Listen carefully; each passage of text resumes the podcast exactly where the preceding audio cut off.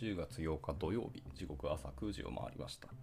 はい。やっぱ急に寒くなってきて、昨日から今日からまたちょっと冷え込むようですね。はい。おはようございます。耳のキースこと桑原です。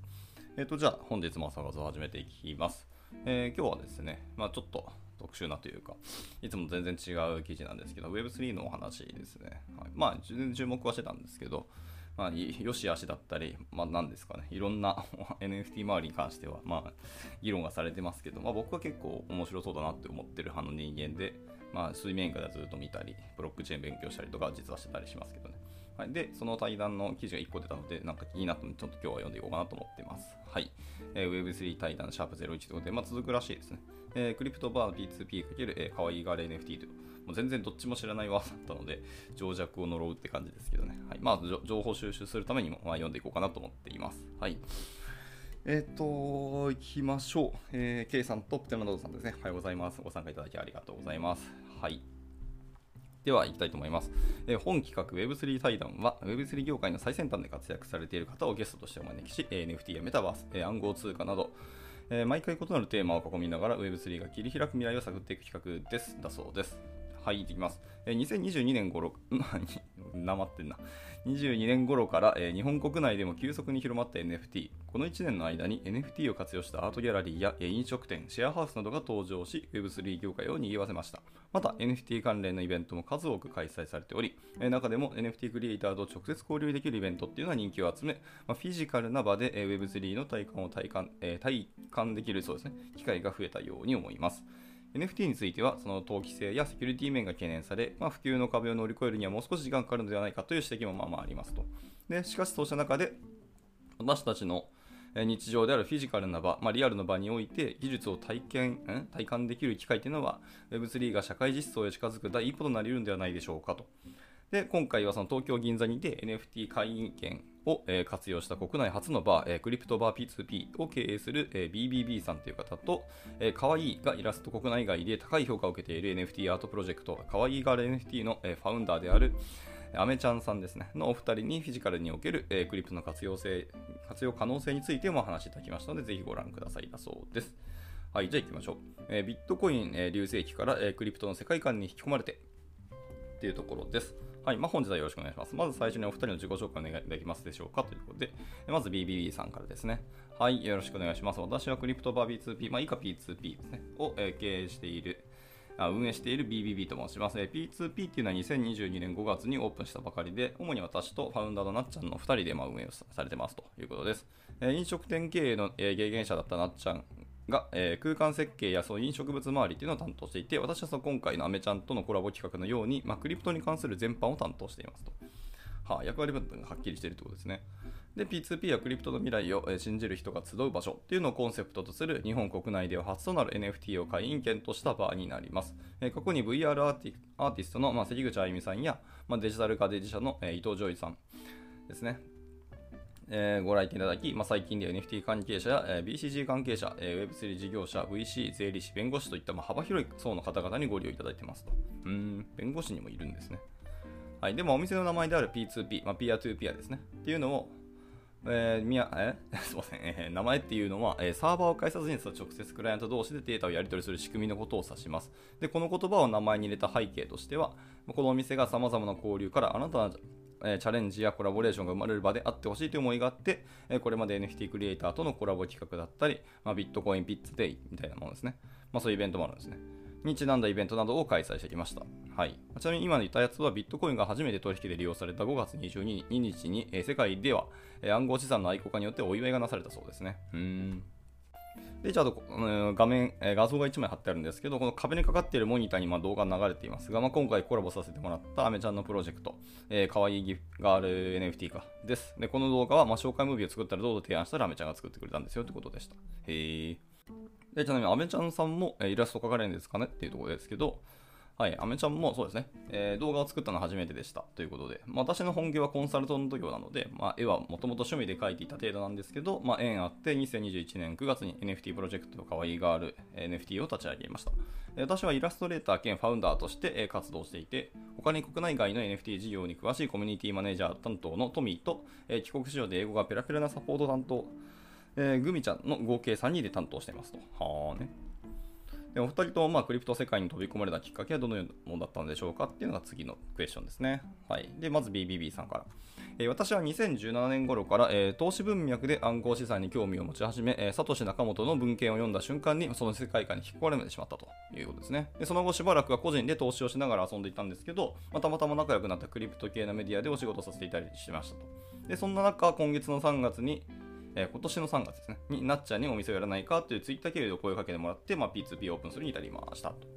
はい。で、逆に、えー、と次はアメちゃんですね。私も2018年から、えー、個人的に暗号資産を触っていたんですけど、まあ、去年の夏頃からなんとなく海外で NFT というものが流行っていると耳にして、自分で NFT プロジェクトをやってみようと活動し始めたのが、まあ、一応きっかけになりますと。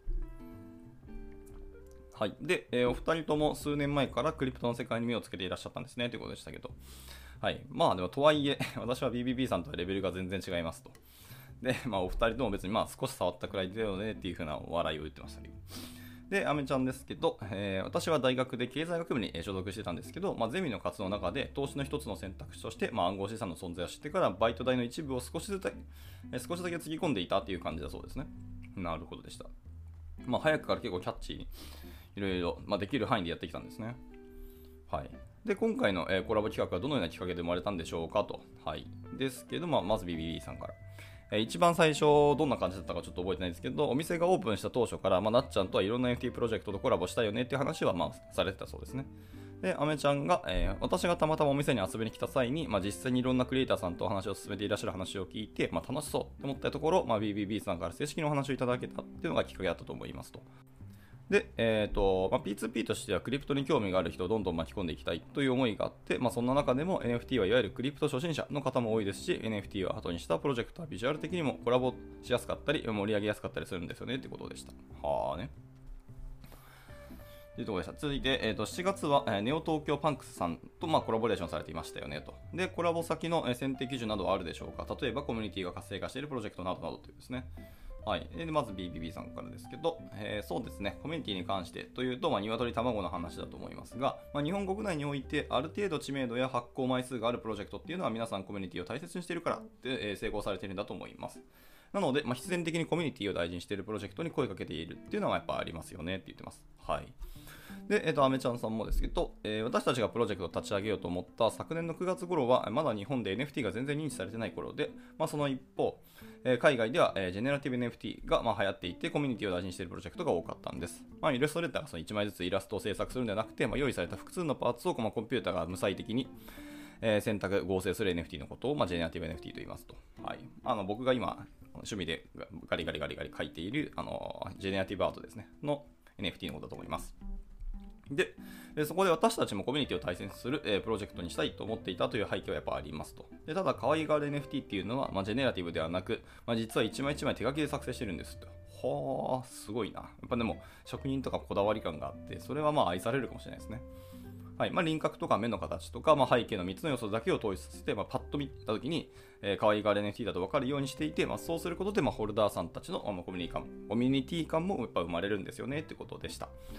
はいまあ、1枚手書きなのはやっぱ驚きですと。で、最近 Twitter のアイコンにされている方を多く見かける気がします。はい。で、アメちゃんですね。結構長くその NFT を保有してくださっている方も多いんですけど、まあ、ずっとアイコンにしてくださっている方もいて、やっぱとっても嬉しいですと。はい。まあ、やっぱり一つ一つ書いている点でもやっぱ愛着が湧きやすいですよねっていうふうにおっしゃってます。で、あの、可愛いガール NFT には、えっ、ー、と、依頼権という形で、まあ、オリジナルの、えー、可愛いガールを、えー、作れるような仕組みもあります。え、ヒアリングの段階から完成ままで、え、依頼してくださった方と一緒に作っていく形なので、まあ、その場合はより愛着を持っていただけているという感覚がありますと。やっぱ体験がいいっていうのは素晴らしいですよね。どこまでいっても、まあ、技術が進歩してもビジネスとかそういう顧客の体験っていうのをずっとこだわっているっていうのは、いつの時代も大事なんだなって思いますね。で、今回の企画を通じて、まあ、えー、と周囲の影響はどうでしたか？っていうところですけど、はい、アメちゃんですね。え今回の企画で初めて、その可愛いガールを知ってくださった方に、まお声掛けいただいたり、え、お店で出会った NFT のクリエイターさんと意気投合して、まあ、コラボ NFT を作るといったきっかけも生まれたりしました。また、え、今回の企画の記念に、ホルダーさんとの、まあ、オフ会も開催しましたよねってことです。はい、で続いて、えー、P2P がクリプトを活用して入店ハードルを設けている理由は何でしょうかというところですけども、え P2P ではそのコラボに限らず、お店のシステム自体にも、えクリプトを活用されていますよねと。で、同じように最近では NFT を活用している飲食店さんも増えてきているように感じますと。あ、そうなんや。全然知らんかった。はい。で、まあ、BBB さんですけど、えーあくまで私の考えではありますが、NFT は今後配るものとしての、えー活用用途がますます増えていくと思っています。例えば、あとある店に、えー行ったとして、まあ、そういうその証として、まあ、自分のウォレットにトランザクションが記録されたり、まあ、自分がカレー好きだったら、まあ、いろんなカレー屋さんに行ってることが、まあ、ウォレットを通じて分かっていきますみたいな。あー、確かにね。それはありますよね。まあ、つまりその行動履歴や、えー、と趣味思考っていうのを可視化するトーングラフ的な使い方として NFT は、えー流行っていくんじゃないかなと思いますと。で、P2B も、えー NFT 会員証を発行していますが、あえてホームページには詳細を記載せず、えー入店に少しだけハードルを設けています。また、えー店内での決済も暗号資産決済のみで、え日本円やクレジットカードは使えないルールにしていますと。そうだ、多分ここが導入というか入門しにくいところだなっていう感はありますよね。もうクレカで全部集約してしまいたい感がある僕としては、いややっぱ暗号資産買わなきゃいけないのかっていうのはちょっと思ったりしますけど、まあ、あえてやってるんでしょうね。はい。で、このハードルを設けている理由は2つあって、まあ、1つはそのクリプトの話をある程度理解できる人同士でコミュニケーションを取りたいというニーズに応えるためのスクリーニングですと。はい。まあまあ予想通りでした。で、もう1つは、えー私の、え思想的な話ですけど、えーノンカステディアルウォレットの思想がやっぱりとても美しくて価値があるものだと感じていて自分のウォレットを持っていないと NFT 会員証を購入できないので、まあ、その思想に触れていただく機会の一つとして NFT 会員証を導入しているんですと。はあ、ははあ、なるほどね。認知と、えーそういうこと、拡大を見据えた、えールールにしているということですね。はい。そのちなみにノンカスティアルウォレットっていうのは、えー取引所や企業といった中央管理組織ではなく、えーと保有者自身が秘密鍵を管理するウォレットのことだと。はあ、なるほどね。自分自身でも秘密鍵を持っちゃってるってことですね。うーん。まあ、とても美しいとおっしゃってるところは僕はちょっと、まあ、今のところ名前しか知らないから共感がないんですけども、これ後でちょっと見てみたくなりましたね。はい。で、P2P っていうのはクリプトで挑戦する方々を応援するというのをミッションにかけていたんですけども、えこうしたお店のシステムにとどまらず、様々な実証実験のようなことができたらいいなと思っています。え実際にお店でのえ会話を通じて、まあ、プロジェクト同士の連携が生まれたり、え新しくお店を立ち上げたという人もいらっしゃいますと。はい。ちなみに今日この後開催されるアイディアソンっていうのもその位置づけのイベントなんでしょうかと。えーアイディアソンやってたんですね。はい。まあそうですねと。お店を立ち上げた当初から話はずっと出ていて、まあ、オープンから、え数ヶ月経ってやっと落ち着いたタイミングだったので、そろそろ開催しようかなと思って企画したものです。えー5年、10年経った頃時に、まあ、そういえばあのプロジェクトもこのプロジェクトも、えークリプトパー B2P で生まれたよねっていう話会話できたらしいですねって。まあ、それ本当はそう思いますよね。あの場とかプラットフォーマーの人たちがそこの場で何か新しいことが生まれたっていう話を聞けるっていうのは、本当に立ち上げた人たちの妙利に尽きるっていうのはあると思います。はい。では続いて、Web2 と Web3 は対比ではなくて共存が最適化だという章ですね。いや、いい話だな、これ。はい。えクリプト自体、えインターネット上で繰り広げられる世界だとは思うのですけど、え今回は2人ともフィジカルの世界にそれぞれのプロジェクトを展開されたのはどのような意図があったんでしょうかというところです。えまず BBB さんからです。やはり、えリアルでコミュニケーションを取る方がスピード感があるんですよねと。で誰かと一緒に新しいプロジェクトや事業を立ち上げるときにそのスピード感に加えてその場で生まれる化学反応っていうのはやっぱりオンラインよりも大きいと感じていますと。でクリプト業界で言えば、えグローバルで働きますとはいうものの、えゲーム分脈では東南アジア系にプレイヤーが集中していたり、え税制の関係で海外に出るプレイヤーも多かったり、まあ、そうした意味でフィジカルの場っていうのはやはり大事だと思っています。また、え個人的にもクリプト業界の方々とコミュニケーションを取れる場所が欲しかったりしたというのがやっぱあります。で実際、クリプトの世界はやはり難しくて、まあ、取っかかりがないと感じている人も多いのではないかと。で最初は誰を信用していいのかわからないですし、まあ、情報源がしっかりしているかどうかもなかなか判断できないですからねと。これもまあありますよね。はい。なかなか入門がむずいというのはあります。はい、で、アメちゃんさんもやっぱそうですよねと。え情報源が Twitter や Discord だけでは心もとないなとは正直思っています。はいまあ、情報も錯乱していますし、まあ、クリプトの考え方によって人、もうそれも人様々ですからねということで。でなので、クリエイターとしてもその NFT を通じて何をしたいのかの軸を持つ必要があると思っていて、情報の取捨選択の難しさに加えて、その流動性も速い世界なので、情報に流されちゃったりとか、それこそ騙される危険性もゼロではないですからねってことでした。はい、でちなみに、えーと、アメちゃんは NFT について説明してほしいと一時に言われたらどうやって説明していますかっていう問いが投げられまして、えー回答ですけど、まあ、やっぱむずいんですと。あんまりうまく説明できてないかもですって。中の人も実はそう簡単に定義づけはできないってことなんですね。はい、でただ私にとって NFT っていうのはアートそのものを楽しんでも、えー投資的に楽しんでもどっちでもいいと思いますし、コミュニティ内での交流も楽しめるものだと感じていますと。まあ、それらの魅力を一つずつ、えー伝えていきたいですねと。まあ、とはいええー簡単に言葉だけで伝えるのは難しいので、まずは体験して慣れてもらうっていうのがベストかなと思っています。でフィジカルに関しては BBB さんと同じ意見で、出会った人と交流したり、えプロジェクトを進めていく上でオンライン上でもいいとは思っていますと。しかし、ま、やはり、え、信頼感とかスピード感っていうのはやっぱりフィジカルに勝るものはないと思ってますと。まあ、ここはそうでしょうね。で、今後もしかしたらオンライン上では、オンライン上でフィジカルと同じような体験ができるようになる可能性はもちろんありますけど、現代段階では到達できていないと思いますし、今はまだフィジカル世界での交流が求められていると感じます。はい。ここは、えっとですね、多分人間の、人間のって言うと主語大きすぎますけど、我々がぱオンラインではなくてずっとフィジカルとかリアルの場であの成長してきたし、いろんな物事を見てきたし、まあ、体験としてずっとリアルの場の体験しかしてこなかった人たちがまだまだあの全世界主流だからじゃないですかね。もうデジタルネイティブと言われてるような、最初から全部オンライン会議でやったような人たちからすると、僕たちっていうのが多分古くなってくると思うんで、そういう人たちがあの主流になってきた時に初めて変わるんだろうなっていうのが僕の見立てですね。はい、やっぱりずっと何十年もそういうリアルな場でしか経験してこなかった人たちは、まあ、良い悪いの軸も全部やっぱりリアルの場のものが軸になってるとは思うんですよね。そこが超えられない限りは多分難しいんじゃないかなと思ったりはしてます。まあ時間の問題だと思いますけどね、これは。技術が先に進歩するか、そういう僕らみたいなリアルの場が当たり前だった人たちが淘汰されていくかどっちかっていうの感じがしました。はい、えーと余談でしたね。では、えっと、日本では、えー、Web2 と Web3 の間に溝があるように話されるケースもたまにありますが、まあ、フィジカル×クリプトの企画っていうのはその溝を埋めるきっかけになるんでしょうかというところです。えー、で、まあ、BB さんがですけど、えー、正直私としては溝があるように実は感じていないと。ほーん、なるほど。で、ここのお客さんも、もうすでに Web3 の授業をされている方はもちろんですけど、まあ、Web3 に興味を持ち始めたというビジネスパーソンの方や、まあ、学生さんの方がまあ非常に多いんですよねと。はい、でいきなり Web3 で今までの伝統を捨てるのかではなくて、なんか地続きになっているのだというふうにおっしゃっていますと。これはやっぱ興味深いですね。本当に中でこういうことをやられている方がそうおっしゃるっていうのはすごく興味深いなと思いました。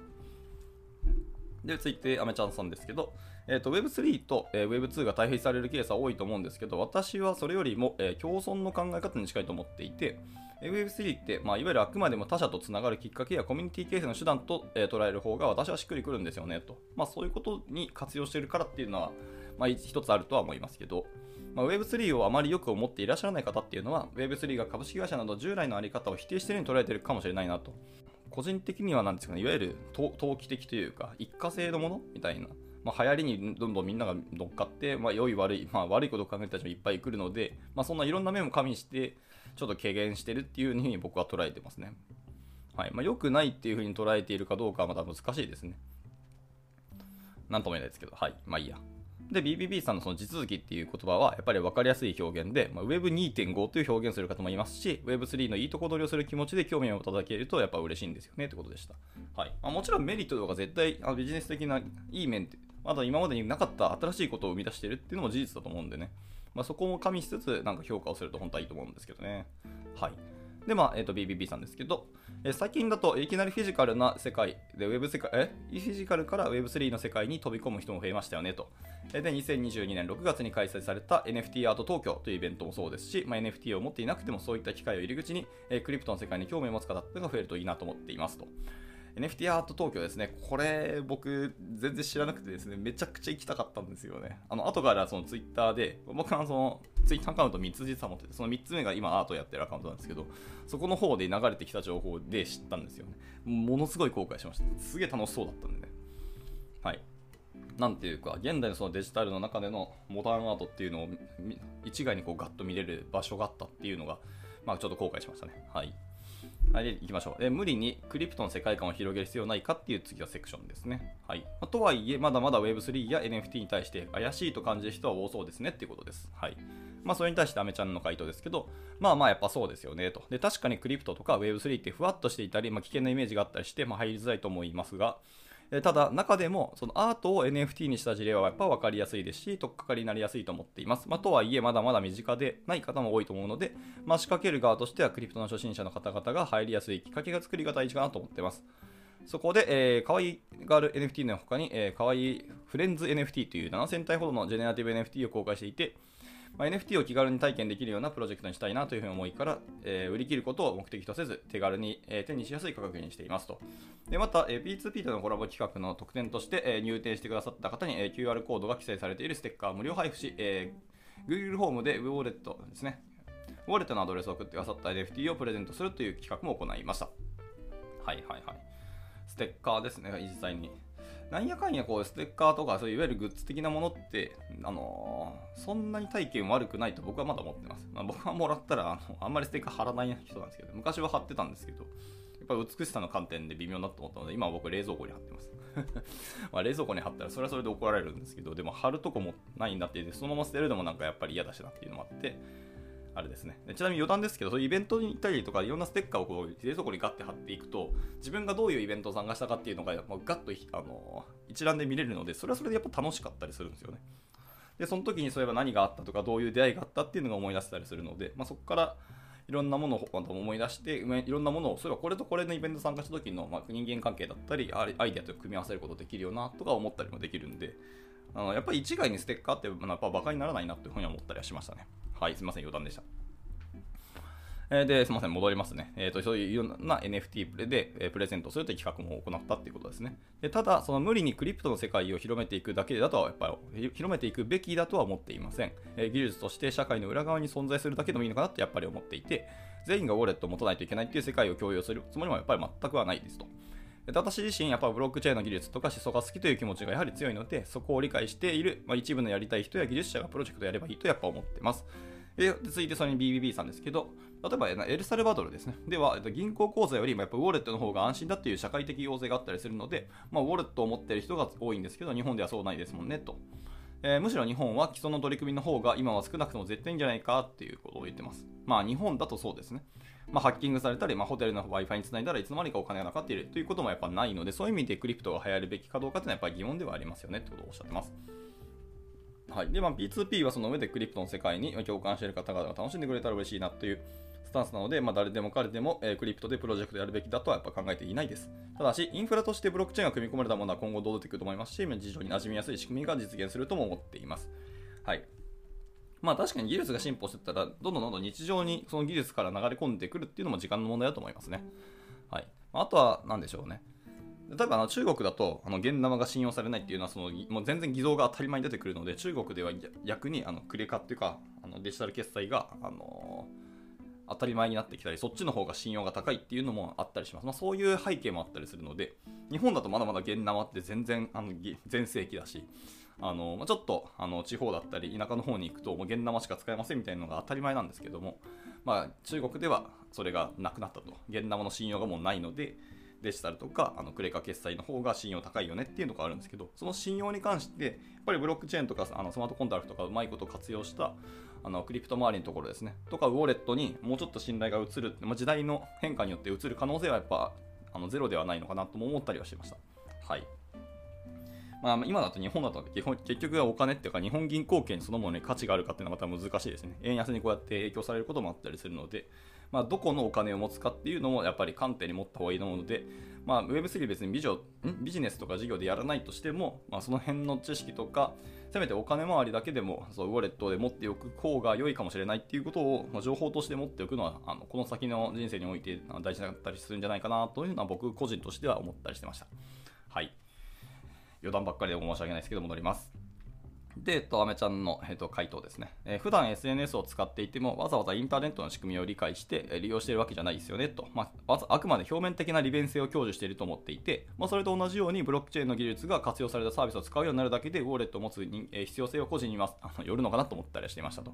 で技術がもっと発展して、誰でも安全に一人一人、えー、一人一つのウォレットを持てるような時代が来たら、それはそれで嬉しいと思いますけどねと言ってます。はいで、えっと、クリプト業界に、えより多くの人を巻き込んでいくためにっていう締めの方の話かな。はい。最後に、まあ、2人が今後取り組んできたいたことについて教えていただけますでしょうかということです。まず、アメちゃんからです。えまず、プロジェクトとしては、えー、かわいいガールが100体のコレクションなので、えー、残りの20体をミントしていきつつ、えロードマップに書いていることを実現させていきたいということです。すごいな。もうあと20体まで減ってきたんですね。すげえ。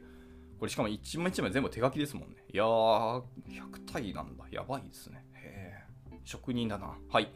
えさらにこれまで掲げてきたテーマは、この先も崩さずに全てミントした後のことも考えたいなと思っています。まあ、個人としては、可愛いがる NFT が終わった後も、えー、クリエイターとして活動を継続するかは定かではないんですけど、まあ、Web3 業界全体を盛り上げる活動はやっぱり継続していきたいですと。まあ、特にやっぱ Web3 っていうのは女性が圧倒的に少ないんですよね、と。ああ、やっぱそうなんですね。はい。で、え BBB さんですけど、え女性のお客様も肌感としては10%以下ですねと。で少し少、え数字を持ったかもしれませんが、持っても10%以下なんですね。でアーティストはやっぱ女性の方も多いんですけど、コミュニティマネージャーやチームの運営となると、やはり男性の方が多いかもしれません。というわけで、まあ、そこで先日、私含めた4人のメンバー、まあ、あの、ガメちゃんですね。が、えー、Web3 ガールズというコミュニティを立ち上げました。このコミュニティでの活動を通じて女性が活躍できる場をどんどん作っていけたらないいなと思っています。だそうです。はい。で、まだ BBB さんですね。えー、P2P としてはクリプト業界の様々なプロジェクトをもっと応援していきたいのですと。またクリプト業界のディープな人が集まるようにして、スタートアップ系のプロトコルや NFT プロジェクトに対して何かしら支援したり、P2P 発でプロジェクトやサービスが生まれていったらいいなと思いますね。また今回のようなコラボ企画のような、えー、様々なイベントを今後も構想しています。まあ、NFT 会員権を保有してくださっている方に向けた、えー、招待制のイベントの開催や、えー、特別な飲食物を用意するなどして、クリプトについてリラックスして話せる場所っていうのを引き続き、まあ、提供していきたいと思っています。はい。まあ、本日はお忙しい中の、え、取材のお時間いただきありがとうございましたと。でちなみにあのクリプトバー P2P 主催のその第1回 P2P アイデアソンにも一応お邪魔してきましたというところですね。はい。まあ、指導させていただいたその8月28日日曜日に、えー、クリプトバー P2P にて、まあ、記念すべき第1回目となるそのアイデアソンというのが開催されまして、えー、この記事ですね、えー、記事というか、このウェブメディアが、えーと、セレックっていうんですけど、そのセレック編集部メンバーも一応見学させていただきましたと。でこのアイデアソンでは、その P2P のミッションであるクリプトに情熱をかける起業家や、え、事業者を支援するということを目的としており、まあ、選ばれたクリプト系企業によるプレゼン大会が行われました。で優勝チームは賞金に加えて10月に P2P とコラボできる権権限っていうのを、え、獲得していますと。で資金調達済みのプロジェクトは NG として、すでに起業しているサービスやまだ形になっていないアイデアをメインに募集し、応募が集まった20組の中から、5組が選定されましたと。そのアイデアさんの様子を写真でお届けします。このお話すごいですね。資金調達済みのプロジェクト NG で、それ以外のところでいく。やっぱ本当にここにあれですね、投資家をちゃんと巻き込めれば、ま、ガガチでビジネスを生まれる場になるっていう。でしかも Web3 とかクリプト周りっていう、もう未来のあるお仕事のとかビジネスのお話がここで展開されるっていうのはめちゃめちゃワクワクしそうですね。わこの話を聞くだけでもやっぱ参加したくなりますね。まあ多分お金すごいかかりそうな気がすると、そもそもウォレット持ってないとダメとかあったりしますけどね。はい。で一応今回の、え出場したチームは以下の5組で、えー、ざっくりいきますね。1つ目はオーディット DAO っていう DAO ですね。オーディット DAO っていうチーム名です。え、コンテスト形式で多数のエンジニアが smart contract audit を行い、まあ、DAO としてインセンティブを設計することで、まあ、既存の、えー、 audit company が抱える課題を解決していきましょうっていうのがアイデアでした。で2つ目は、えー、ユミスワップっていうチームです。えーと、NFT AMM プロトコルっていうものですね、えー、自動ポジション変換ルールと宣言的な制限できない、ポジション決済ルールを持つ NFT に解決策をちょっと提供してみましょうと。ほーん。ちょっと NFT AMM プロトコルっていうのは全然知らないので、これお話聞いてみないとわかんないですね。で、続いて3つ目ですね。ペンギンオプスっていうチーム名です。えー、ウォレットアドレスで回答するアンケートフォーム。はい。で、回答者への報酬も自動付与できたり、まあ、回答内容をえオンチェーンデータと基づいた形でま分析ができると。はあ、なるほどね。アンケートフォームにウォレットとアドレスっていうところを介させるんですね。ああ、確かにそうするといろんなものが一気に自動化するので、確かにもう少し早く楽になりますね。で、4つ目、えー、ラッピーラッピーというチーム名です。えー、サイト上で、えー、NFT をラッピングするプレゼント用ボックス、まあ、ERC721 っていうのを購入できて、えー、空のボックスをバーンすると、送り手に感謝の気持ちとして、まあ、SBT を送付できると。え、もう本当に皆さんいろんな発想が出てくるんですね。いやー、アイディアできる人ってやっぱいつの時代も強いなと思いますね。はい。で、最後3つ目の、えー、5つ目のチームですね。5つ目はちょっと読めないけど、WeRock っていうチーム名ですね。We だけど E のところが E じゃなくて多分これはあの数字のあの漢字の3かな？だと思いますけど WeRock ってやつですね。はい。えーと、NFT で認証して動作するスマートロックシステムだそうです。まあ、所有 NFT を指定して、えー、権限付与というのができるようになりますと。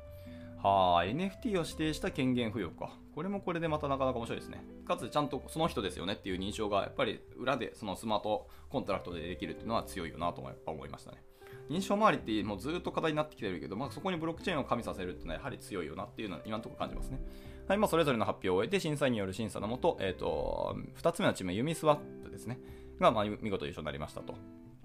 本当になんかハイレベルなアイデアばかりで参加者の方々の熱い思いに圧倒されてあっという間の2時間だったそうですね。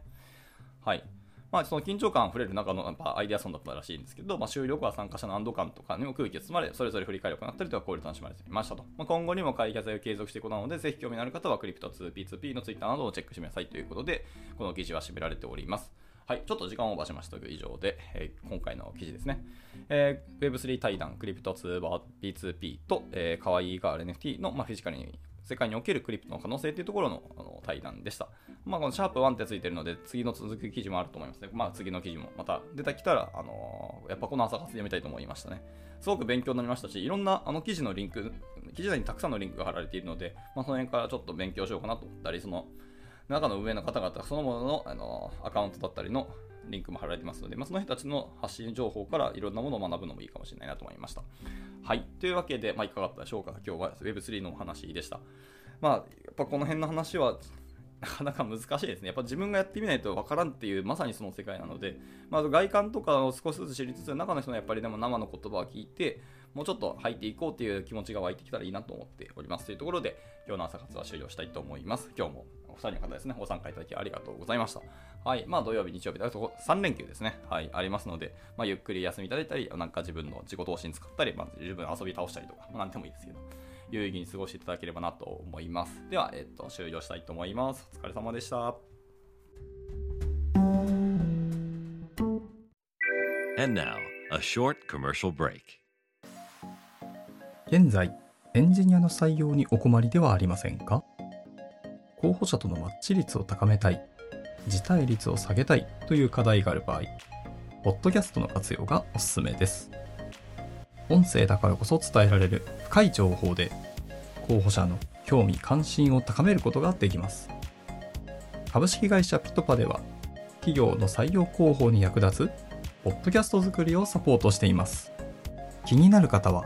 カタカナでピトパと検索し X またはホームページのお問い合わせよりぜひご連絡ください。